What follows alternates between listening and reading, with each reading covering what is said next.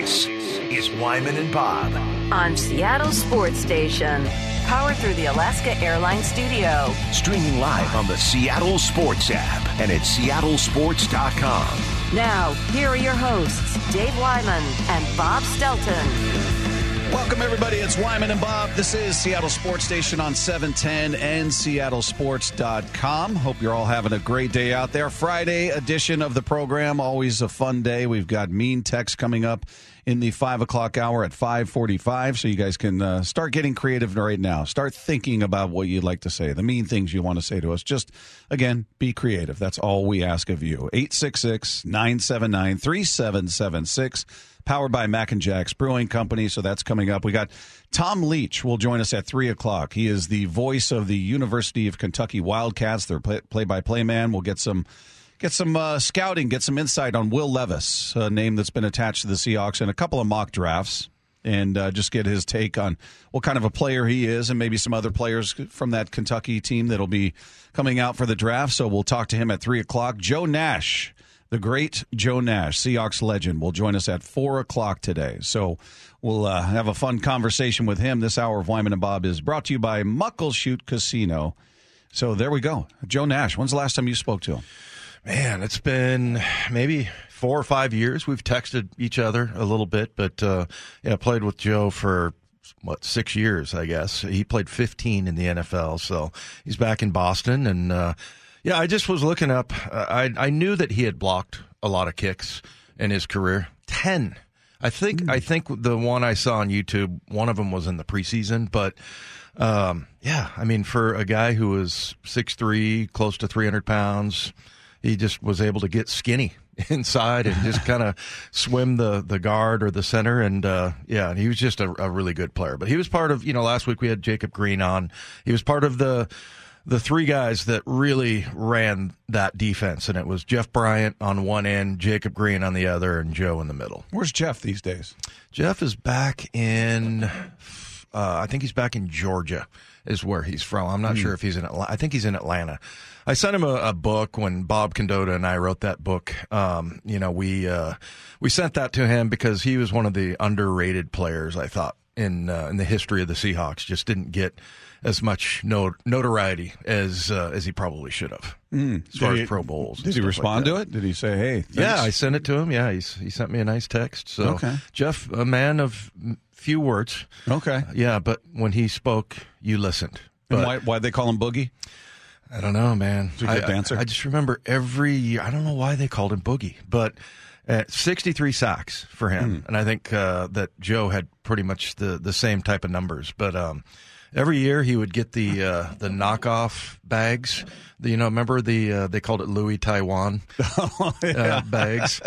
The yeah. imp- imposters. Yeah, every year he would sell those. He would bring a whole bunch of them in. I don't know if he like shipped them in from wherever, Taiwan, I guess. Jeff Bryant would sell those. Jeff, yeah, and they, so they called them boogie bags. Oh, boogie bags for sale. Did boogie everybody bags. buy them?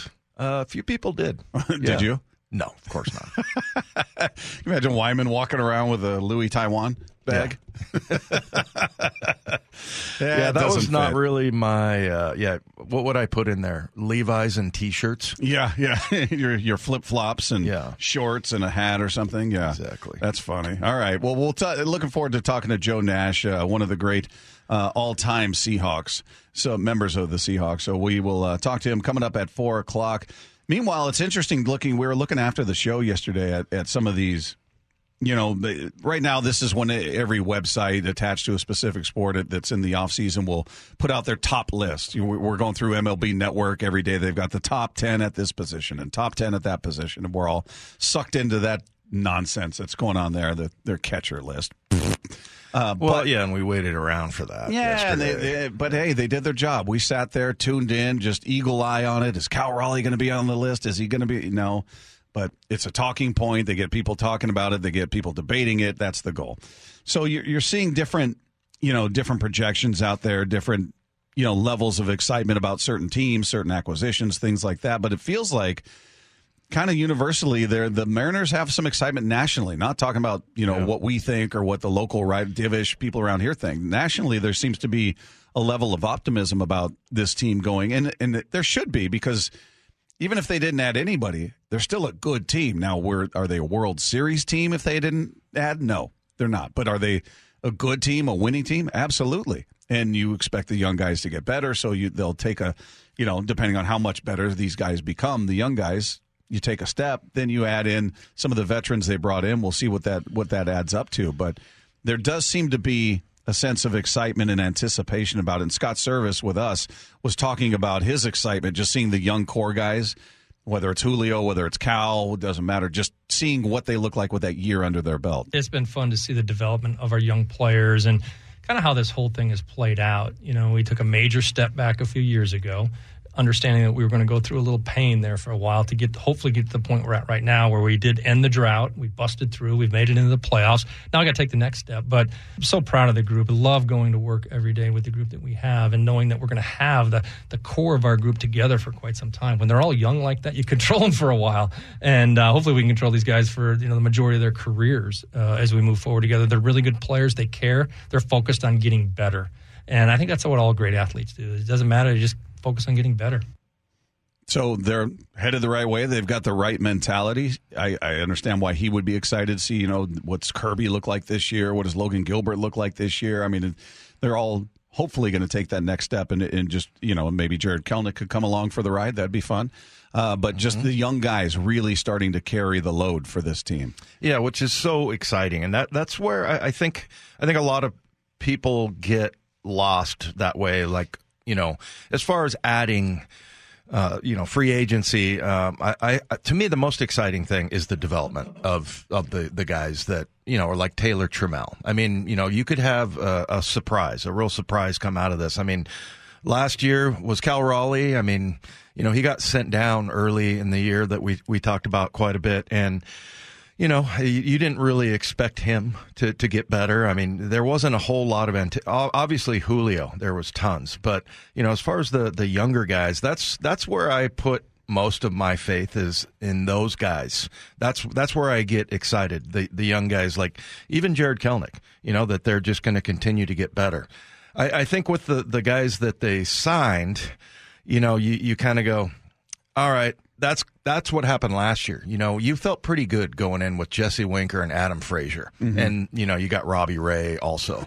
You know, because those guys batted 300 the year before, but you never know what what you're going to get right with yeah. the guys, the free agents that you you sign. Maybe they have have an off year or whatever, and maybe Adam Frazier goes somewhere and bats 300 again. I don't know, but you know, just had kind of a an off year, both of those guys.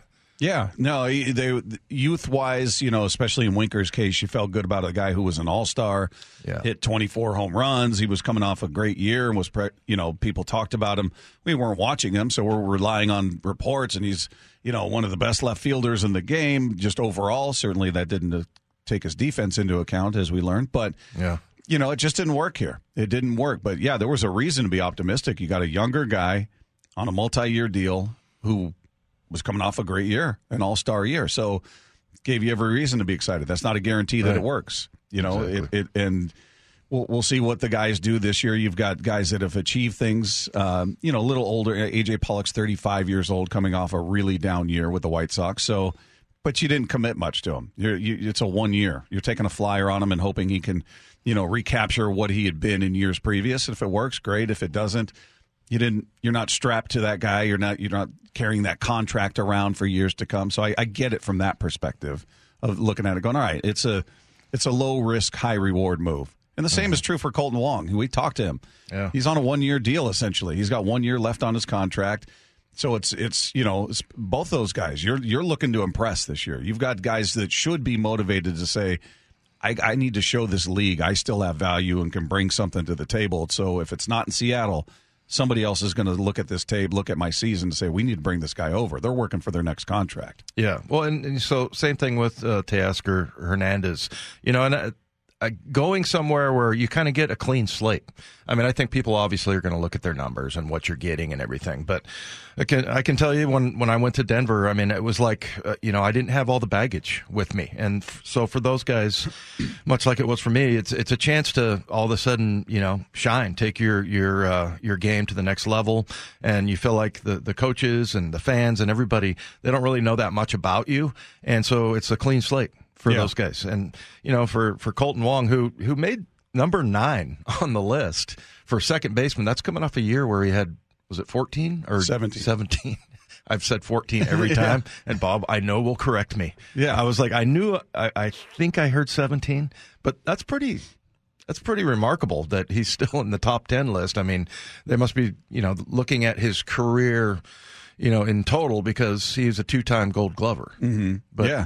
He's and and there's every reason to believe, especially if you know take him at his word when we had him on talking about the shift was more of a problem for him than a than a help. You know, and it, it's a bit counterintuitive because you think of anybody on that side of the field going, well, you you've got very little space to cover. You got three guys now. So your range is is sort of taken out of the equation. You got you know the ball getting through isn't as nearly as likely. You don't have to be as agile perhaps or have as much range. And but he talked about being, you know, as a second baseman, he then becomes the short right fielder. Right. And some of the hops the ball would take off the lip of the grass, and he didn't. He just visually didn't pick up the ball very well standing out in right field.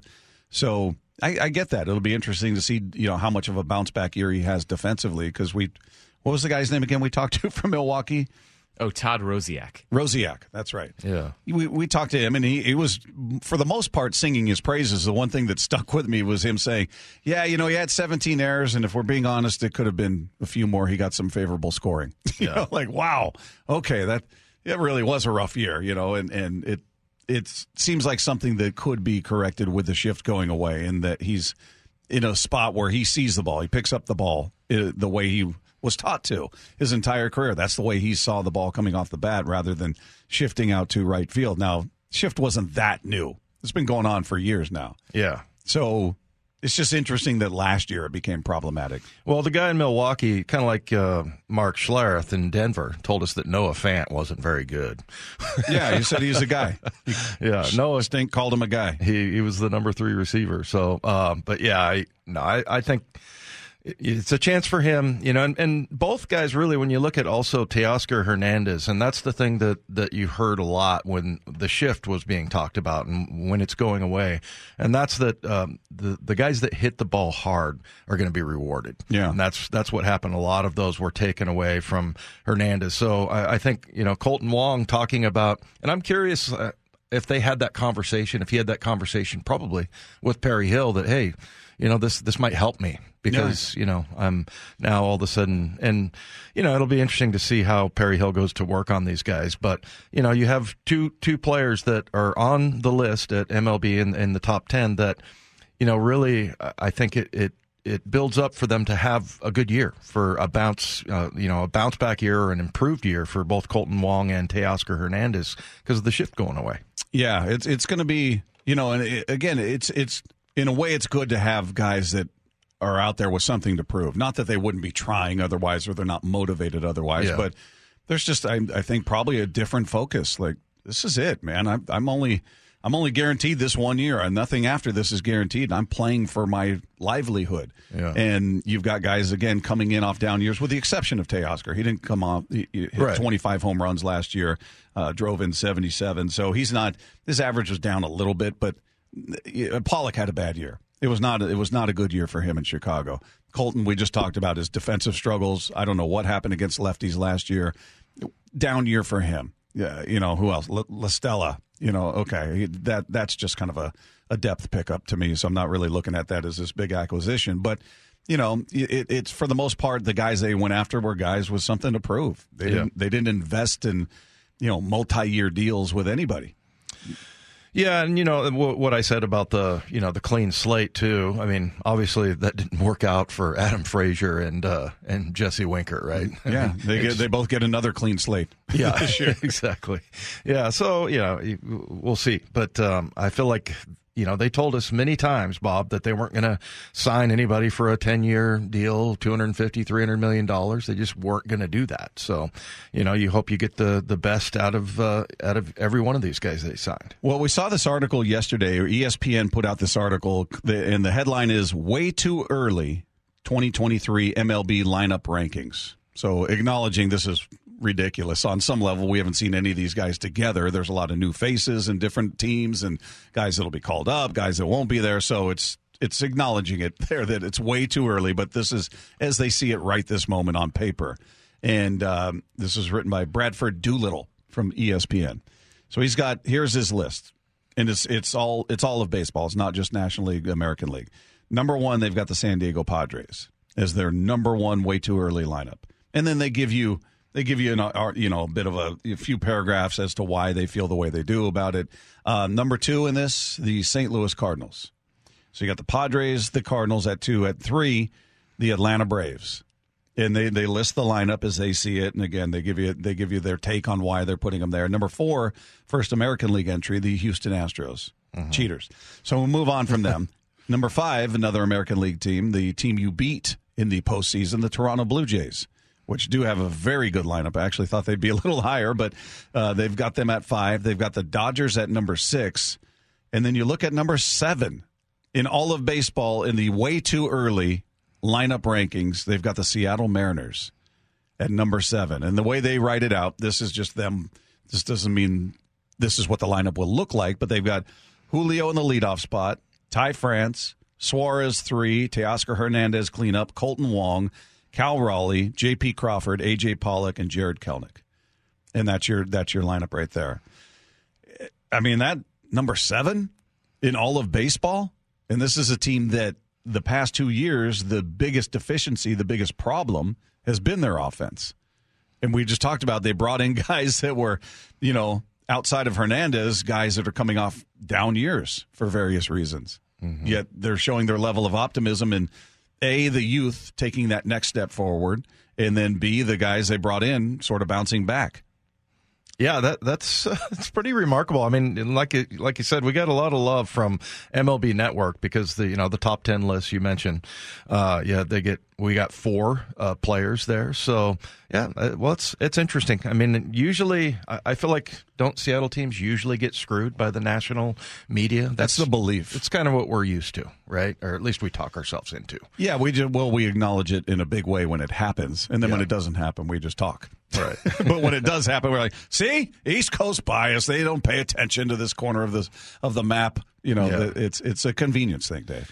Yeah, well, and then MLB Network, the, the top ten list they did, um, they they had Cal Raleigh, a couple of them anyway, and I don't know how many people MLB Network were. The individuals, yeah, they Yeah. had the four individuals up at the desk, and they had their own individual list, Right. You know, outside of the, the their official rankings. yeah, and I think there was two of them that had Cal at either think- seventh or eighth. I think or they all had Cal, didn't they? Yeah, and actually, one of the guys, uh, Mike, and I remember we had trouble with his last name before, Petriello. We're going to talk to him Monday, so we can ask him about that. But yeah, they all had him, and then the official list did not have Cal Raleigh. Yeah, so they all had him on there in different spots on their list, but he was he was top ten in all of their minds. but obviously they didn't contribute to the final number. I guess not. I guess not. Yeah, so that that was that was kind of encouraging. So, and then you know, look, I, I think especially for Cal, I mean, that's a guy that you really saw. I think a lot of it was, you know, he hits the the walk off home run, and and he had a you know good good series, a good September, all of that.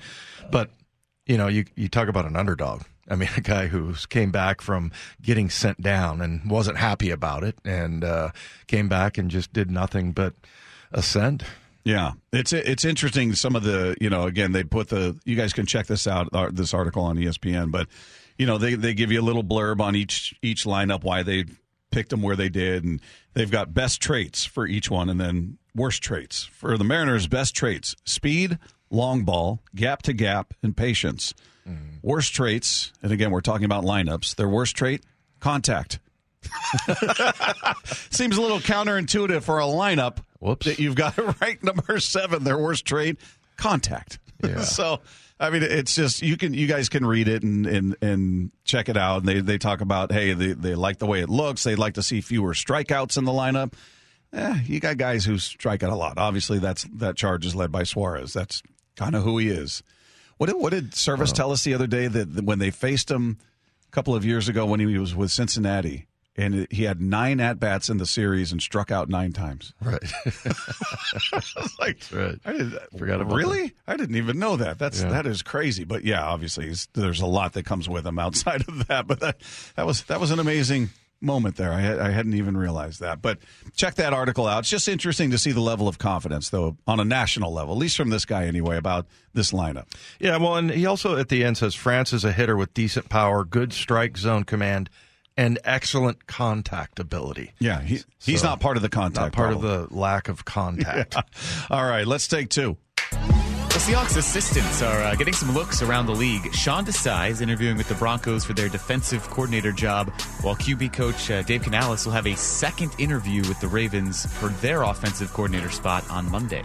Yeah, and I was reading that uh, the Ravens are also bringing in Byron Leftwich for that spot as well for a conversation, an interview about that spot. So we'll see if it's, if Dave Canales is going to be the guy. I feel like just looking at this based on what we saw this past season, Dave, the bigger loss would be Dave Canales. We've talked about the problems with the defense and you know just the inconsistency across the board. Desai hasn't really been, you know, this is his first year here, so I guess I'm just not really that attached to what what it is he does because the defense was kind of disappointing last It year. was. So if he were to, I'm, I'm not wishing him, you know, get him out of here. He's terrible. Maybe they rebound in a big way this year, but if we're going to lose somebody, I wouldn't feel that bad. About Yeah, it. it, it it does break down. I think for most people, because yeah, you think who- was the biggest shock, who was the biggest surprise? It was Gino. Yeah. and who was this coach? Uh, so Dave Canales, yeah, did a did a great job. But um, and I'm I'm curious who they're going to replace him with if that's the if that's the case. But yeah, Sean Desai, I, there's no doubt that he's a really smart football coach. I, uh, you know, and I I think maybe it wasn't fair to judge him on on one year, but I just expected such a huge turnaround defensively. Well, Derek Carr seemed to be uh, the star of the Pro Bowl skills competition yesterday. First, he had maybe the best joke of the day, saying this. You've thrown touchdown passes in Vegas before. You've been on fire. Have you ever been that hot in Las Vegas? Not that hot. Uh, that's probably why I'm going somewhere else.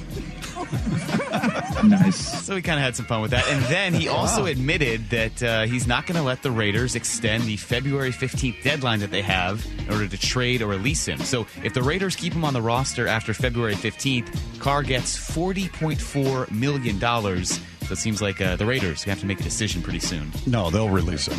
I mean, if they can't work out a trade by then, they're going to release him. They're not going to pay him forty plus million dollars. Well, it also And- means he'll be the first quarterback on the free agent Right, market. So he'll, kinda, right. he'll set the stage there Yeah. for So he's else. he's doing the right thing. I mean, if you're him and his agent, you're ab- that's absolutely the right move. Yeah. Well, and he won the the uh, Pro Bowl skills competition. He looked good, so man. he must be really. Yeah, he did look good. he looked pretty darn good there. yeah, and you know, I mean, you're getting a, a pretty good guy, and he's a, he's a good leader. So yeah, we've we've raved about Derek Carr. Not raved, but I mean, he's always he's kind of a an interesting conversation as far as quarterbacks go. And I like the self-deprecating humor. Yeah, yeah that that was good. Not that hot. That's why I'm probably going somewhere else. That's awesome. All right, Take Two is brought to you by Swedish Cyberknife. Treat prostate cancer with Swedish Cyberknife. Swedish.org slash cyberknife prostate. Coming up, Jerry Dipoto brought up a guy that we kind of forgot about who could play a key role on this team. We'll get into that next with Wyman and Bob. This is Seattle Sports Station on 710. Wyman and Bob Powered through the Alaska Airlines Studio. on Seattle's Sports Station.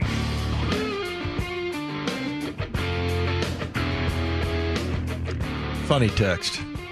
The one with the pictures? Yeah. Yeah, that was creative. Looked like something you would do. It does.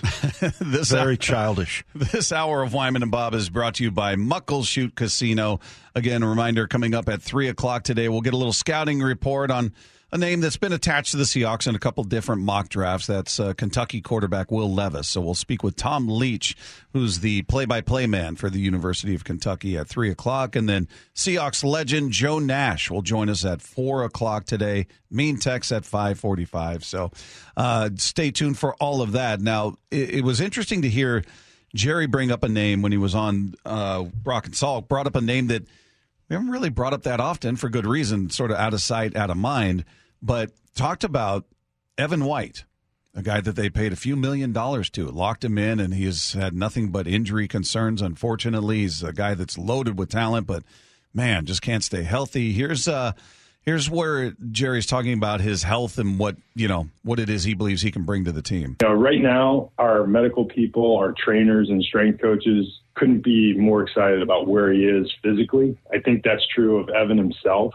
He's had a really long couple of years with very real injuries, and but this is an incredibly athletic player who I, I think, and I've said this before, is as good as any defensive first baseman I've ever laid an eye on. He's just as smooth, silky. There is no such thing as a bad hop with, with Evan at first base.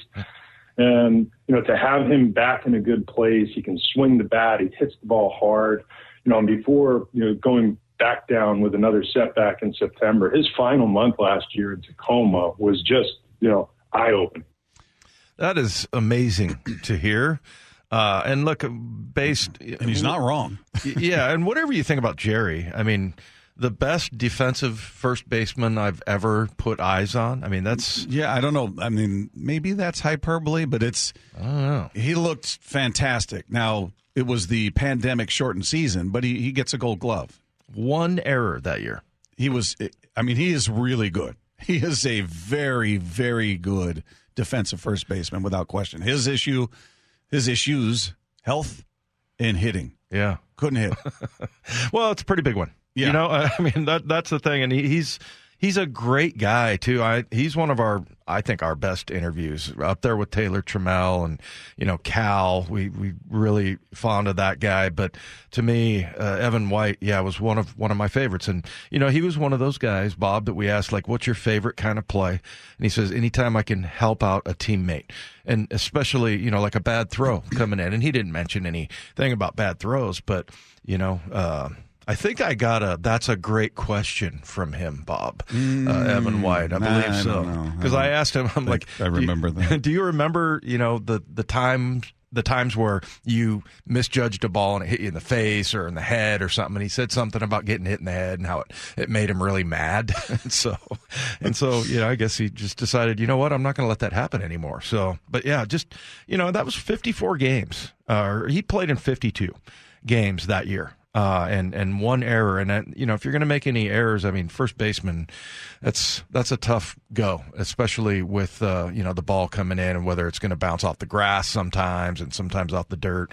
Pretty incredible what what he did, but man, if you could just get him to, I mean, that year what was his batting average was not good. 176. was not good, man. So he's yeah. got pop. If he makes contact, it's going to go a long way. He's one of those guys that hits the ball hard, which is true. But man, we we just talked about that critique of the Mariners lineup, which they had ranked number seventh on e, number seven on ESPN. But they said you know one of the weaknesses was contact. and, and, that's his yeah. weakness is contact. Now, here he is. Uh, he went on to talk about what the plan is for Evan White going into this season. He'll come to spring training. You know, he needs he needs ABs. He's missed a lot of plate appearances over the last two years, and you know that what that looks like. He'll compete for a spot on the roster. The likelihood is we'll want him to, to gather up some at bats in, in AAA and get back to some type of of routine but he's got the talent where you don't hold him back. There's there's really it, it's it's up to his health to determine the impact that he can have on our team, and we're still hopeful that that's a real thing. That's one of the interesting questions I think that I've had, anyways. What if he does come up and, and just rake and hits really well? What do you do with uh, with Ty France? Because look, Ty France is a really good first baseman, mm-hmm. and and I think especially him picking it up the way that he did. Now I think he played there a little bit, but he was mostly playing third base, right? Ty France in his career. And so I, I just keep going back to Divish's comments when we are asking him about how does he look at third base. And he said, for a third baseman, he's a really good DH. it just it wasn't a favorable review, and it could have just been at the time. I mean, now he's had some time under his belt working with Perry. Now it's been at first base, so that's a that's a different beast there. But that Divish is such a rascal. He is. He? he is. I like how he's incorrigible. they put him on a pic. Uh, what was the picture they put up of him at the With that press goofy, conference? Goofy pack that they're giving away. Yeah, the, the, what do you even call pack. that thing? It's not the fanny pack because it goes across like uh like the old cowboys with the bullets across the chest. Yes. I, I don't know what you call that. it's like a uh, crossbody fanny pack. That's yeah, is that like. what it is? Yeah. It's.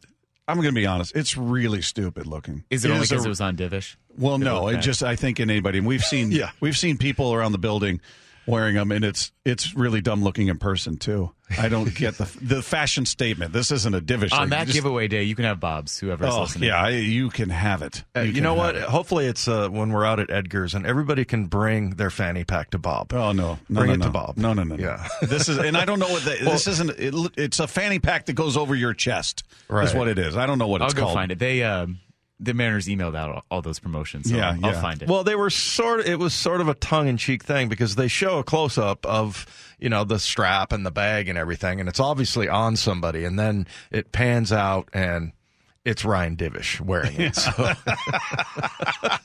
that was, that got quite the laugh. But the pretty funny. second the fanny pack thing came on, Bob turns around and looks at me with a disgusted look. I was like, Like, yeah, no, no, no. No, no, it's, It's really stupid. No bueno. Yeah. The only thing you could probably that would make it even better would be is if you have a mullet and a mustache. Oh my goodness. And then that that pack. No, no shortage of people to model that, Dave.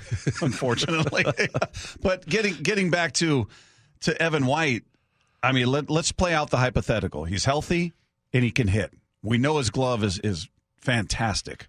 Yeah. How does he fit? Do you do you pull Ty France from first base and just make him your DH because Yeah. Suarez is your third baseman? You just signed Kolten Wong, and you've got Dylan Moore, who you just re-signed as well. Presumably, the the priority will be for him to to uh, you know rotate at second base with Kolten Wong. So where just playing the hypothetical, I'm just going. All right, do you really pull Ty France from first base and? I guess he'd be your full time DH, and then he would spell, you know, Evan White at first if if he needs a day off or Where was Ty France playing before when he did? Was he, was he was just the DH, but did he play like out? Are you talking field? when San Diego or Yeah. when he first got here? or when he first got here? uh, they let me look at his game log. I want to look at his game log. 'cause- Yeah, because you know that's something Nelson uh, Cruz told us. Remember, I mean, he wasn't the greatest outfielder in the world, but uh, great hitter. But he he liked being out in the field. He felt like that helped him, and so you know, I don't know if that if Ty France feels that way that like it helps him to to be into the game a little bit more into the game. Cal Raleigh apparently doesn't need to be in the game to go and hit a No. game clinching and playoff clinching home run. He Guy didn't just fine, by God. anything all day and then hits that. But uh, yeah, I, I wonder if that's what what they would do with Ty France if, and that's a big if. But it, it's nice hearing that from Jerry.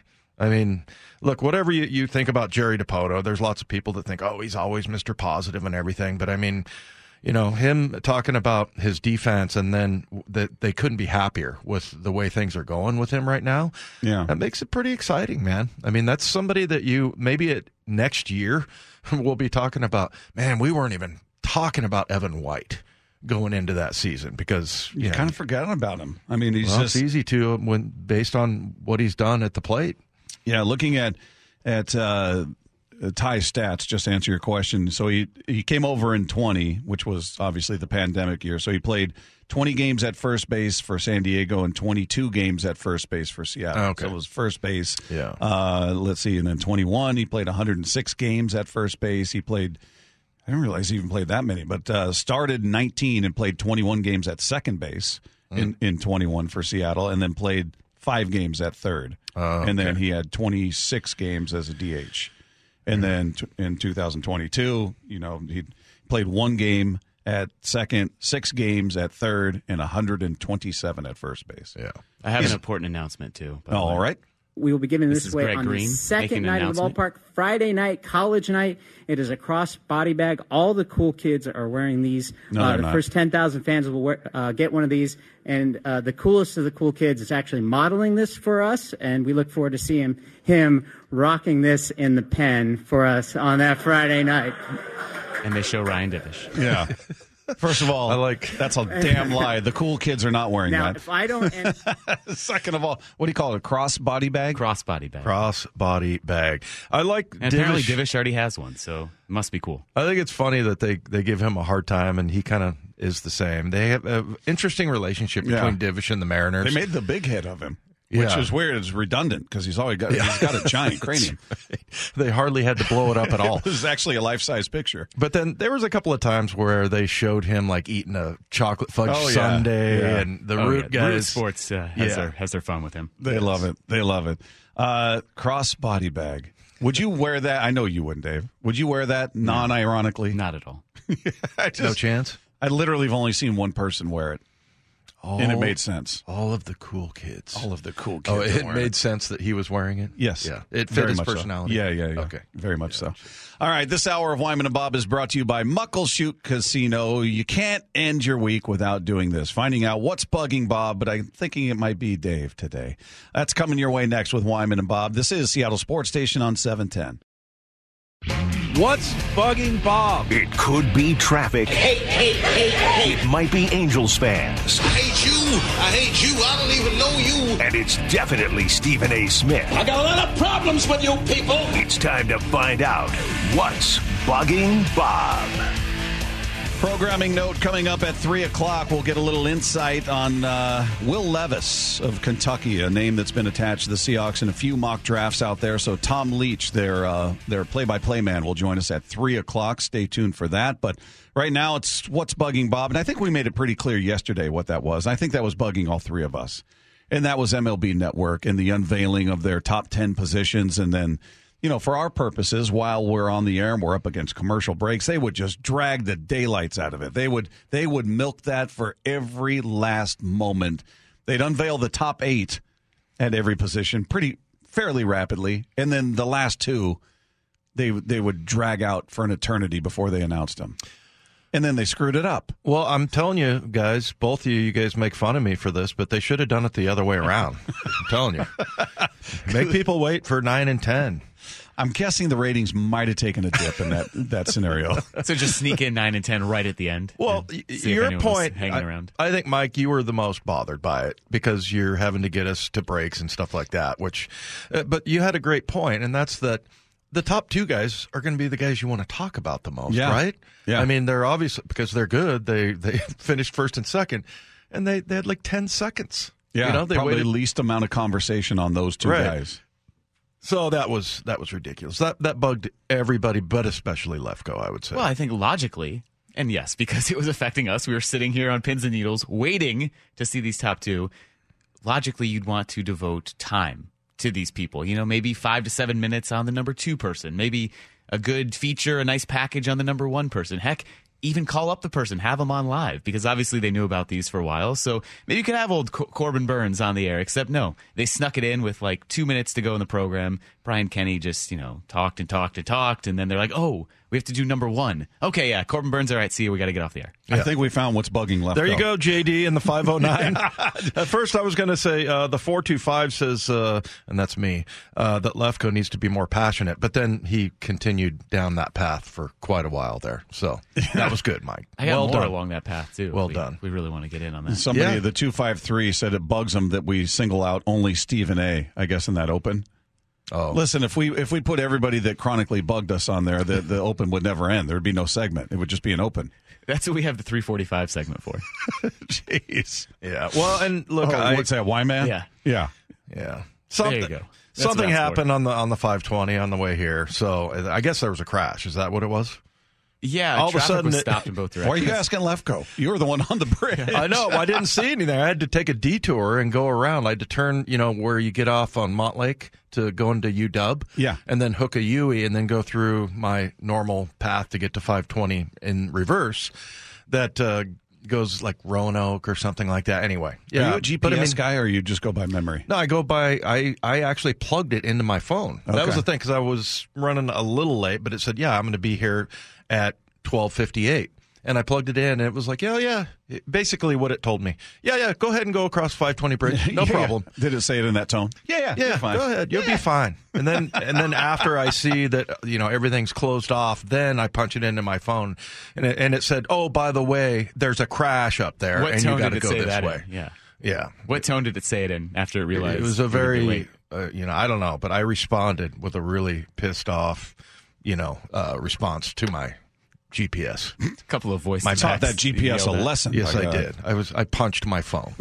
That'll teach it. Yeah, but I mean, you know, what are you going to do? What am I going to do? Let that ruin my day? No. Well, just let it ruin your 245. Yeah, and I- then we'll move on. I, I missed out on a chance to talk about Will Levi's, which you know people are going to call him that, right? I'm sure they probably already have. Will Levi's. Yeah, he's And- not. He's not a name that gets mentioned on the same at the same clip as you hear C.J. Stroud and you know the Right. others. So it's, he's in. He's within the group. He's Yeah. within the group certainly, but yeah, he, he- I, I would imagine he's going to be called that more than a few times, and has been right. so, Well, since uh, well, let's make it a trio. Anything, Bob? Uh, well, no, mine was the MLB Network. Okay. I, I started this whole You ball started rolling. that? Yeah, and then Okay. Lefko just overtook it with his rage. Gotcha. That's what this segment's for, right?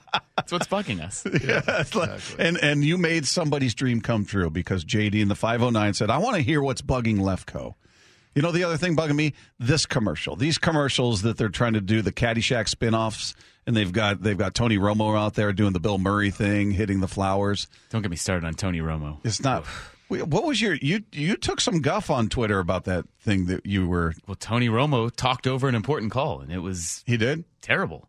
What was the call? He ruined the Kansas City field goal. The Chiefs make this massively important field goal to win the game, and the second it goes through the uprights, there's Tony Romo. Wow, Jim, this is the greatest thing. Blah blah blah. Cincinnati. da, da." You know what you're supposed to do in a broadcast. You guys know. Lay out, let the moment breathe. It's TV also, so you don't have to talk like on radio. The director and the producer are about to go to crowd shots. I know what was going to happen. They're about to cut to the sideline, about to cut to the crowd, about to let the moment breathe. And Tony Romo's yammering on and on about the Bengals and their incredible comeback story, and it's going to be for naught. There's a lot bugging Lefko today. I wasn't the only one who thought this, by the way. Any quick search of Tony Romo, you'll see he got roundly criticized well, for that for game. different reasons. Well, no, that call and a lot of other things too. But it was kind of a. Did you read the responses to your tweet? Some that don't understand broadcasting, but from a broadcasting perspective, that's uh, that's the first thing you should never do. I like that he chalks up their disagreement to they don't understand broadcasting. Did you read the ones that agreed though? There read all there were a lot them. that agreed. Yeah, I read a lot of. I read most of what was was coming great- underneath that. It's a I great love- answer. That's a great response. Yeah, those that don't Lefko. get broadcasting, they were critical, but they clearly don't know what they're talking about. the ones that were critical of me being critical, they can go have a conversation with Tony Romo and see if they get a word in edgewise. well, you could throw Brian Kenny in that, who Yes. we're already complaining about. Throw those two in a room Lord. together. Well, Oh. Brian Kenny goes back to when they did the the YouTube broadcast with Ryan Rowland-Smith. Yeah. Yes. I mean, or was it Apple? Whatever. No, that One of them. The Apple Wallet uh, broadcast. But yeah, I mean, it was like, please, can we can we hear Somebody from our guy tell him to breathe. Ryan Rowland-Smith? He's Holy got way moly. too many words. He's got way too many Holy words. mackerel. But and you're right, Mike. I mean, TV and radio totally different. You know, I mean, TV, we all see it. Okay. That's what I would do if I was if I was a guy color guy. You know, I would We be like, see it. "Well, folks, you you saw it, right? I mean, yeah, those that don't know anything about broadcasting. it's awesome. All right.